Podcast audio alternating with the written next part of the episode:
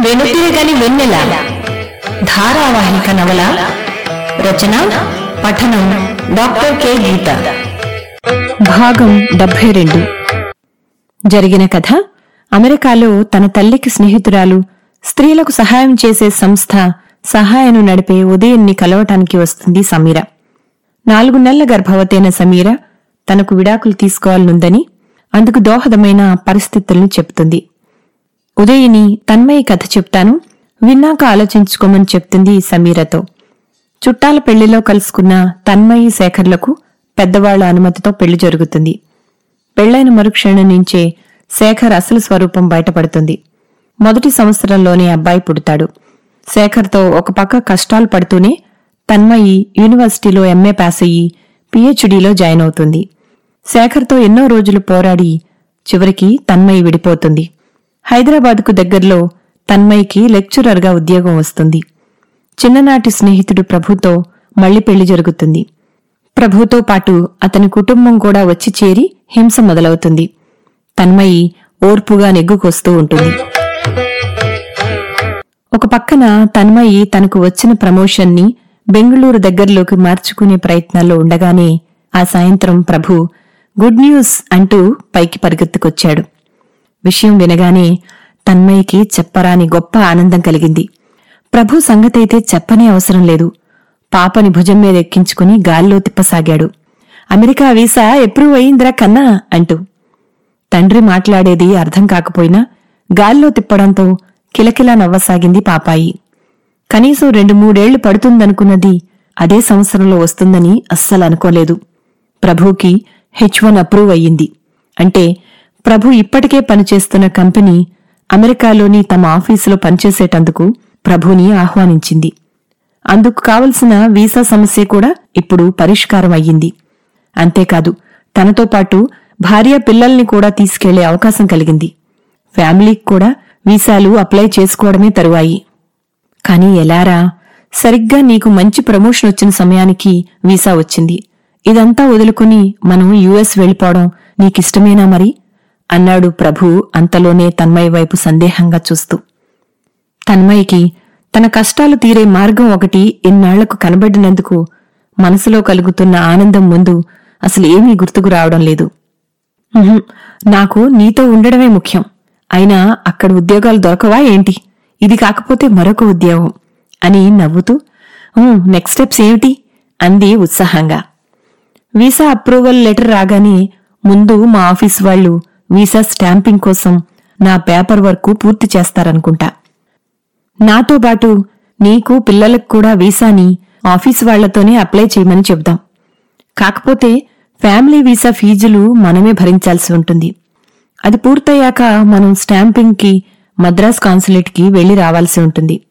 Visa stamping ఏ అవాంతరం లేకుండా జరిగితే ఆ తర్వాత నేను ముందు బయలుదేరి వెళ్ళి కాస్త కుదురుకుని అక్కడ ఇల్లు వగైరా తీసుకున్నాక నువ్వు పిల్లలు వస్తారన్నమాట అన్నాడు. గాల్లో తేలిపోతున్నట్లున్న మనసులోని సంతోషాన్ని అదిమి పట్టుకుని ఇవన్నీ జరగటానికి ఎన్నాళ్ళు పట్టొచ్చు? అంది. బహుశా మరో ఐదారు నెలలు అన్నాడు సాలోచనగా. తన్మయి గబగబా లెక్కేసుకుంది. ఇప్పుడు ఇక్కడ వచ్చిన ప్రమోషన్ తీసుకుంటే తను ఎలా లేదన్నా మరో నెల రోజుల్లో ఎక్కడో ఒకచోట జాయిన్ కావాల్సిందే. ఆ తర్వాత అక్కడ పూర్తిగా సెటిల్ కావడానికి మరొక మూడు నెలలు పట్టొచ్చు. ఇంతలో ప్రభు యుఎస్ వెళ్ళి ఉద్యోగంలో కుదురుకుంటే ఇక తను పిల్లలు వెళ్ళడానికి మార్గం సుగమం అయినట్టే. కాని ఈలోగా తను ప్రమోషన్ తీసుకుని వెళ్ళాలా వద్దా అనేది నిర్ణయించుకోవాలి. ఇప్పుడు ప్రమోషన్ తీసుకుంటే తను పిల్లలు వెళ్ళి ఆ ఊళ్ళో మకాం పెట్టి ఉండవలసిందే. ఎంత కాదనుకున్నా మళ్ళీ మొత్తం ఒక కొత్త సంసారమే. అంతలోనే మరో రెండు మూడు నెలల్లో యుఎస్ ప్రయాణం కావాలి. మళ్ళీ అక్కడ కొత్త ఇల్లు ఉద్యోగంతో సహా మళ్ళీ జీవితాన్ని పునః ప్రారంభించాలి. అలాగని ప్రమోషన్ వదులుకుంటే ఒకవేళ అమెరికా నుంచి వెనక్కి ఒక ఏడాదిలో వచ్చేయవలసి వస్తేనో ఆలోచనలో పడింది తన్మయి. శుభమా అంటూ ఇన్నాళ్ళకి జీవితానికి ఒక కొత్త వెలుగు రాబోతుంటే తనకి మీమాంస ఎందుకు? కాని ఏది ఎలా జరగాలనుంటే అలా జరుగుతుంది. ఏది జరిగినా తన మంచికే అని ఎప్పుడూ విశ్వసిస్తూ వచ్చింది. ఇది కూడా తన మంచికే జరగబోతుంది. గుండెల నిండా ఊపిరి తీసుకుంది తన్మయి. గవర్నమెంట్ ఉద్యోగం వదులుకుంటే మళ్ళీ దొరకకపోవచ్చు. కాని జీవితంలో అన్నింటికంటే ముఖ్యమైంది మనశ్శాంతిగా జీవించడం. అది కరువయ్యి ఇక్కడ జీవించడమా? లేదా ప్రభుతో కలిసి అమెరికా వెళ్ళడమా అంటే తనెప్పుడూ రెండోదే ఎంచుకుంటుంది. ప్రభు లేకుండా పిల్లలు తను ఇక్కడ ప్రభు తల్లిదండ్రులతో కలిసి జీవించడం అయ్యే పని కాదని ఇప్పటికే గట్టిగా అర్థమైంది. ఇక తను ప్రమోషన్ తీసుకుని ఇండిపెండెంట్గా మరెక్కడో ఉండడం వల్ల వాళ్ళ బాధ తప్పినా ప్రభు లేకుండా జీవించడమే అవుతుంది. పైగా మళ్ళీ ఒంటరిగా కష్టాలు పడడమే. అమెరికా వెళ్తే ఉద్యోగం ఒక్కటే ఉండదు. మిగతా అన్నీ తన మనసుకు నచ్చేవే ఉంటాయి. అతి ముఖ్యంగా తనది అనే ఇల్లు మళ్ళీ సాకారం అవుతుంది. అదృష్టం బావుంటే ఉద్యోగమూ దొరకొచ్చు. నిర్ణయం తీసుకున్నాక తల్లికి ఫోన్ చేసింది. అట్నుంచి జ్యోతి చాలా సంతోషంగా పోనీలేమ్మ ఇప్పటికైనా నీ కష్టాలు తీరే మార్గం ఒకటి దొరికింది. నిశ్చింతగా హాయిగా వెళ్ళు. ఎప్పుడు చూడాలనిపించినా ఈ రోజుల్లో రావడం పెద్ద కష్టమేమీ కాదట. మన ఊళ్ళో ఒకరిద్దరు అమెరికా వెళ్ళిన వాళ్ళు ఏడాదికి ఓసారైనా ఇక్కడ కనిపిస్తుంటారు కదా. అవును బాబుని తీసుకెళ్ళడానికి ఆ త్రాష్టుడు ఒప్పుకుంటాడంటావా? అంది. ఆ దిగులేది లేదులేమ్మా. బాబుకి పాస్పోర్ట్కి అప్లై చేసినప్పుడే బాబుని ఏ దేశానికైనా ఎన్నాళ్ళైనా తీసుకెళ్ళగలిగే లీగల్ అఫిడవిట్ సంతకం కూడా అతన్నించి తీసుకున్నారు లాయరు అంది తన్మయి. చెయ్యకేం చేస్తాడు? ఉద్యోగం మాని చేసిన బిజినెస్లన్నీ లాసులొచ్చి తినడానికే గతి లేకుండా ఉన్నాడంట. ఇంక పిల్లోడ విషయాలు వదిలేకేం చేస్తాడు? అంది జ్యోతి. అతని విషయాలు వినడం కూడా ఇష్టం లేని తన్మయ్యి అవన్నీ సరేగాని ప్రభు వెళ్ళాక సెలవులు రాగానే నేను పిల్లల్ని తీసుకుని వచ్చి నీ దగ్గర వారం రోజులైనా ఉండి వెళ్తానమ్మా అంది. అమ్మయ్య మొదట పని చెయ్యమ్మా. నాకు నిన్ను పిల్లల్ని కాస్త చూసుకున్నట్టవుతుంది అంది జ్యోతి. తన జీవితం ఎటునుంచి ఎటుకు కొట్టుకొచ్చిందో ఎటు వెళ్ళబోతుందో తలుచుకుంటేనే ఎంతో ఆశ్చర్యంగా ఉంది. ప్రభు తన జీవితానికి లభించిన గొప్ప వరం. తలుచుకోవడానికైనా తనకి దూరంగా బతకాల్సి రావడం అనేది అలవి కాని బాధ కలిగించే విషయం. అలాంటి ప్రభు అమెరికా వెళ్తుంటే కూడా వెళ్ళకుండా ఉద్యోగం పేరుతో తనిక్కడ ఉండిపోతే అనుక్షణం బాధాతప్త హృదయంతో బతకాల్సిందే. అసలు ప్రభు ప్రేమైక జీవన సాంగత్యం లేకుండా తనకి ధీమాగా బతకడం సాధ్యమేనా తన పిచ్చిగాని ఇంతవరకు ఎప్పుడూ ప్రభు కెరీర్లో ఎదుగుదలని తను సంతోషంగా ప్రోత్సహించిందే కాని ఎప్పుడూ నిరుత్సాహపరిచింది లేదు. ప్రభు బెంగుళూరులో నెలకి ఒక వారం ఉండాల్సి రావడం తనకి బాధగా అనిపిస్తున్నా ఏదోలా మనసుకి సర్ది చెప్పుకుంటుంది అందుకే. విషయం చెప్పడానికి కిందికి వెళ్ళిన ప్రభుతో పెద్ద రణరంగం ప్రారంభమైంది అప్పటికే. అంటే నీ పెళ్ళాన్ని పిల్లల్ని తీసుకుని అమెరికా వెళ్ళిపోవడానికే నిశ్చయించేసుకున్నావన్నమాట ఇక్కడ మేము అందరం ఎలా పోయినా నీకు అవసరం లేదు అన్నాడు ప్రభు తండ్రి గుమ్మల్లోంచి బయటికి తుపుక్కన ఊస్తూ మనోణ్ణి అనుకోవటం ఎందుకు? ఆ మా అమ్మారి మనోణ్ణి మన నుంచి ఎడగొట్టనాకేసిన పన్నాగం ఇది. ఈడు దాని వల్ల ఎప్పుడైతే పడ్డాడో అప్పుడే మనకి ఎప్పుడో అప్పుడు ఈ గతి పడతాదని నాకు తెలుసు అని బేబమ్మ గట్టిగా శోకాలు మొదలుపెట్టింది. ఇప్పుడేమైందని? మీకు ఇక్కడ ఏ లోటు రాకుండా చూస్తాను కదమ్మా. మేం వెళ్ళి అక్కడ పరిస్థితులు కాస్త కుదురుకున్నాక మిమ్మల్ని కూడా అక్కడికి రప్పించే ప్రయత్నం చేస్తాను కదా. అనునయంగా అంటున్న ప్రభు మాటలకి కాస్త మెత్తబడి మరి ఇప్పుడే తీసుకెళ్ళి అమెరికా. ఏ నీ పెళ్ళం సాటి చేయమా ఆవిడ కొడుకు సాటి చేయమా అంది బేబమ్మ. భార్య పిల్లలకి తప్ప మరెవరికీ వీసా వెంటనే రాదమ్మా. అనునయంగా అంటున్న కొడుకు మాటల్ని మధ్యలోనే ఆపి ఎవడికో పుట్టిన ఆవిడ కొడుక్కి ఏసా వెంటనే వచ్చేస్తుంది గాని మాకు రాదా? అంది. మీకు వీసా వెంటనే వస్తే ఈసరికే చేస్తాను కదా. అయినా నేను వెళ్ళేలోగా మీ అందరికీ పాస్పోర్టులు అప్లై చేస్తాను. వచ్చే ఏడాదికైనా వీసాలు వచ్చేలా ఏర్పాటు చేస్తాను. నేనెక్కడున్నా మీ గురించే ఆలోచిస్తానమ్మా అన్నాడు ప్రభు గద్గదంగా. అలాగైతే ఈ నెల నుంచి మా మీద ఆవిడ పెత్తనం ఉన్నాక ఇల్లేదు. మాకు నెలకి పాతికేలు ఇచ్చేయాల? ఆవిడ అమెరికా వెళ్ళిదాకా ఇంత ముద్ద పడేయమంటే పడేస్తాం. లేకపోతే పైనే పొయ్యెట్టుకుని సొయ్యంగా ఉండుకోమను అప్పుడే పిల్లలకి అన్నాలు పెట్టడానికి కిందికి వచ్చిన తన్మయి మౌనంగా వింటున్న ప్రభువుని అదను చూసుకుని డిమాండ్ చేస్తూ నోటికొచ్చినట్టల్లా మాట్లాడుతున్న అతని తల్లిదండ్రుల్ని కనీసం ముఖం ఎత్తి చూడాలని కూడా అనిపించక మాట్లాడకుండా మెట్లెక్కి వెళ్ళిపోయింది. చీచి నోటికి హద్దు పద్దు లేని నీచమైన మనుషులు. ఇటువంటి వాళ్ళ కడుపున రత్నంలాంటి ప్రభువు ఎలా పుట్టాడో అస్సలు అర్థం కాదు. జన్మతహా రాని సంస్కారం అతనికి చదువు వల్ల కలగడం ఎంతో మెచ్చుకోదగిన విషయం. కాని అది వాళ్ళ ముందు బలాదూరే. ఇలాంటి మాటలు విని విని అతనికున్న విచక్షణత సంస్కారం కూడా క్రమంగా తగ్గిపోతాయేమో. అన్నిటికన్నా ముఖ్యంగా పిల్లల ముందర ఇలాంటి అనారోగ్యకరమైన సంభాషణలు వాళ్ళ మీద ప్రభావం చూపించకుండా ఉంటాయా? ఇక ఆ క్షణం తన్మయ్యకి మనసులో అమెరికా ప్రయాణం పట్ల ఉన్న కాస్త సందేహం కూడా తొలగిపోయింది. పిల్లల్ని నిద్రపుచ్చుతూ తన వైపు నుంచి ఎటువంటి ఆలస్యం కాకుండా వీలైనంత త్వరగా అమెరికా వెళ్ళిపోవాలి. ఇక మీదటైనా పీడనలేని జీవితాన్ని గడపాలి. భూమి మీద ఏదో ఓ చోట కాస్త కలో గంజో తాగైనా బతకడానికి తను సిద్ధమే. వీళ్ళ మధ్య మాత్రం కాదు. అసలు ఎప్పుడూ తనకి కావలసిందల్లా మనశ్శాంతిగా బతకడం అంతే. అదే దూరం అవుతుంటే జీవితానికి అర్థం ఏముంది? మిత్రమా ఇక్కడి నుండి వెళ్ళేలోగా నాకు బతకగలిగే ధైర్యాన్నివ్వు. అనుకున్నవన్నీ సక్రమంగా జరిగేలా నీ స్నేహహస్తాన్ని అందించు అని కళ్ళు మూసుకుని పదే పదే అనుకోసాగింది. వీసా స్టాంపింగు సజావుగా జరిగేసరికి ఊపిరి పీల్చుకుంది తన్మయి. మరో నెల రోజుల్లో ప్రభుకి టికెట్ బుక్ చేశారు వాళ్ళ ఆఫీసు వాళ్ళు. మొదటి రెండు వారాలు నాకు అకామిడేషన్ వాళ్ళే ఇస్తున్నారు. ఆ తర్వాత ఇల్లు వెతుక్కోవాల్సి ఉంటుంది. ఇల్లు తీసుకోగానే మీరు వద్దురుగాని అని అంటూనే ప్రభు సేవింగ్స్ లెక్క వేయసాగాడు. టిక్కెట్లు పోను సరిగ్గా మూడు నెలల వరకు ఇక్కడ మెయింటెనెన్స్కి సరిపోతాయి. ఇక అక్కడ వచ్చే జీతంలో సగం ఇంటద్దికే పోతుందంటున్నారు మా మిత్రులు. వెళ్ళగానే నీకు ఉద్యోగం ఉండదు. అక్కడ కారు లేకపోతే కుదరదట. వెళ్ళగానే కారు కొనుక్కోవాలన్నా కనీసం ఆరు నెలలు పట్టేటట్టు ఉంది. ఏవేవో అంటూ మథన పడుతున్న ప్రభుకి తన్మయి ధైర్యం చెప్పింది. అవన్నీ ఇప్పుడే ఆలోచించి బాధపడకు. ముందు నువ్వెళ్ళి పరిస్థితులన్నీ అర్థం చేసుకో. అన్నీ కుదిరిన తర్వాతే నేను పిల్లలు వస్తాం అంది. లోపల లోపల బాధగా అనిపిస్తున్నా బాధ్యతలు ఒక్క భుజం మీద మోయడంలో ఉన్న కష్టం తను అర్థం చేసుకోగలదు. ప్రమోషన్ గురించి ఇక్కడ ఉద్యోగం వదిలి వెళ్ళడం గురించి మళ్ళీ ఆలోచనలో పడింది తన్మయి. సిద్ధార్థకి ఫోన్ చేసింది. అంతా విని కంగ్రాచులేషన్స్. ఇప్పుడు మీరున్న పరిస్థితుల్లో ప్రభు వెంట వీలైనంత త్వరగా మీరు వెళ్ళడమే ఉత్తమమైన పని. ఇక ఇక్కడ ఉద్యోగం మాట ఎక్కువ ఆలోచించకండి. కాకపోతే రిజైన్ చేయకుండా దీర్ఘకాలపు సెలవులో వెళ్ళండి. ఒకవేళ అక్కడి నుంచి మీరు వెనక్కి రావాల్సి వస్తే ఇక్కడ ఉద్యోగ భద్రత ఉంటుంది. ఒకవేళ సెలవు అయిపోయినా మీరు రాలేకపోతే అక్కడ మీరు మంచి స్థితిలో ఉన్నారనేగా అర్థం? మీరు ఎంతో చురుకైనవారు.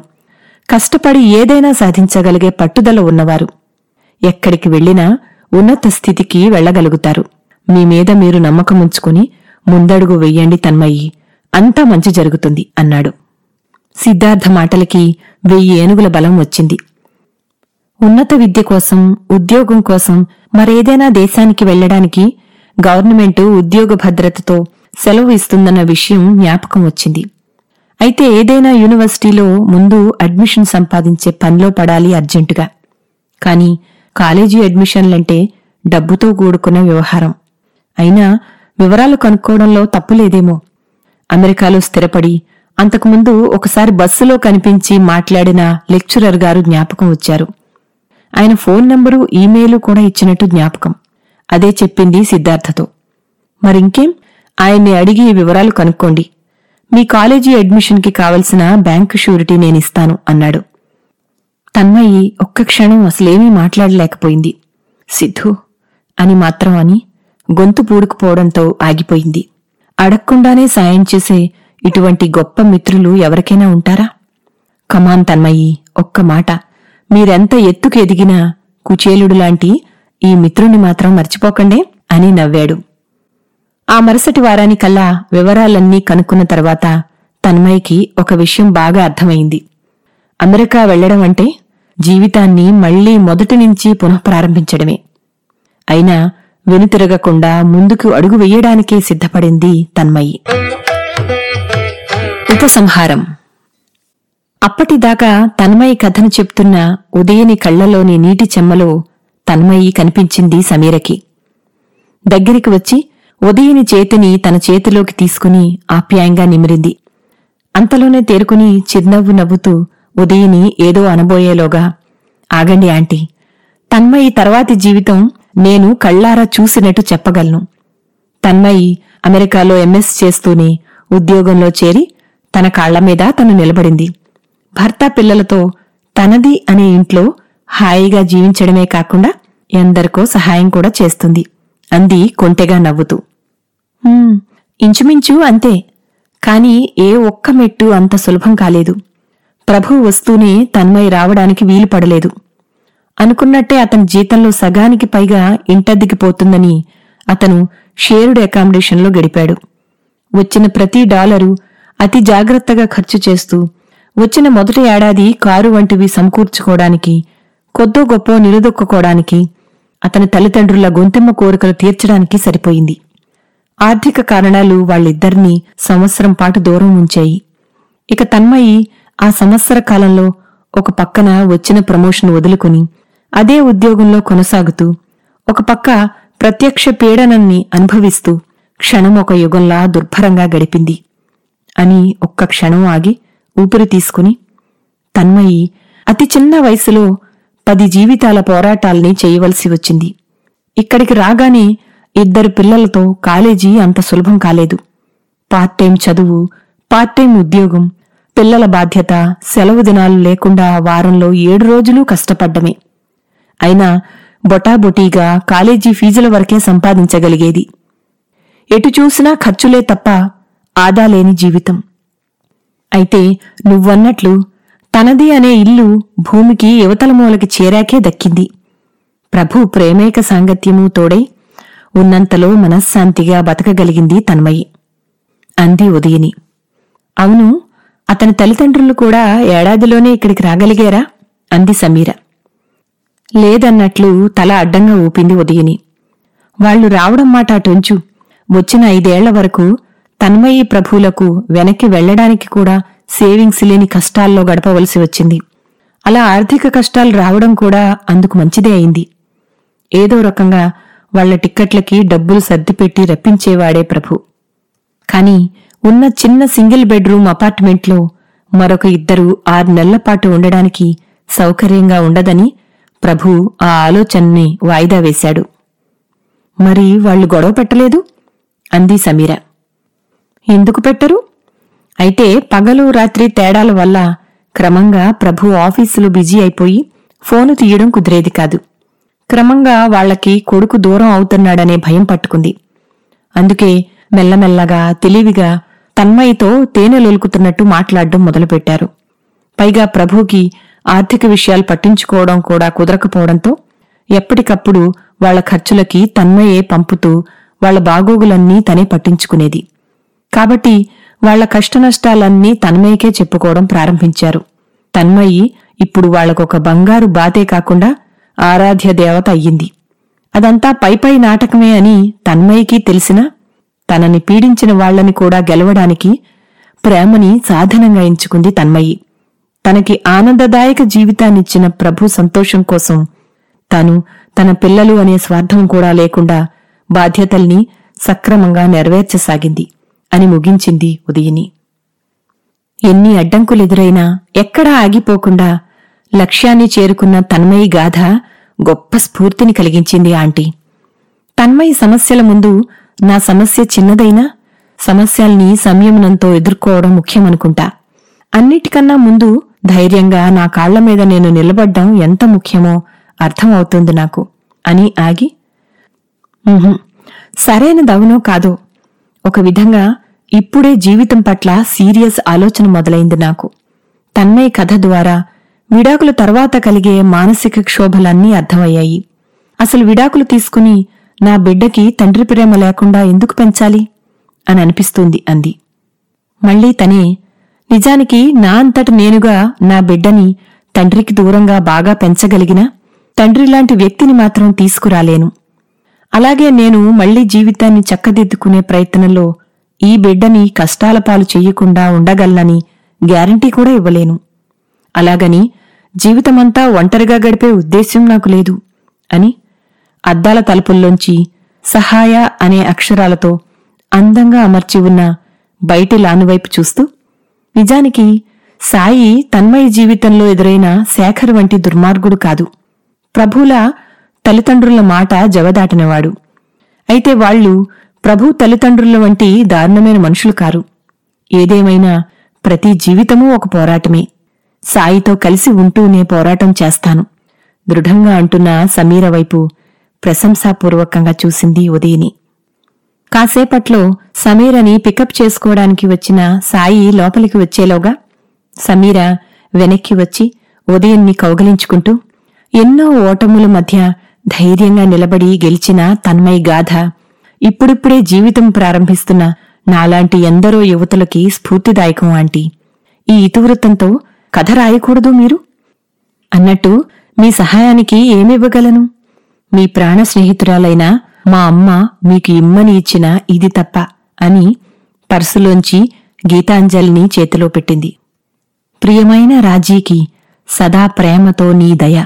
అని అందంగా ముత్యాల్లాంటి అక్షరాలతో మొదటి పేజీలో ఎన్నో ఏళ్ళ నుంచి భద్రంగా దాచిన సన్నజాజి పూలమాలతో బాటు రాసి ఉన్న గీతాంజలి చూడగానే ఉదయనికి రాజీ ఉరఫ్ వనజ గుర్తుకు వచ్చింది.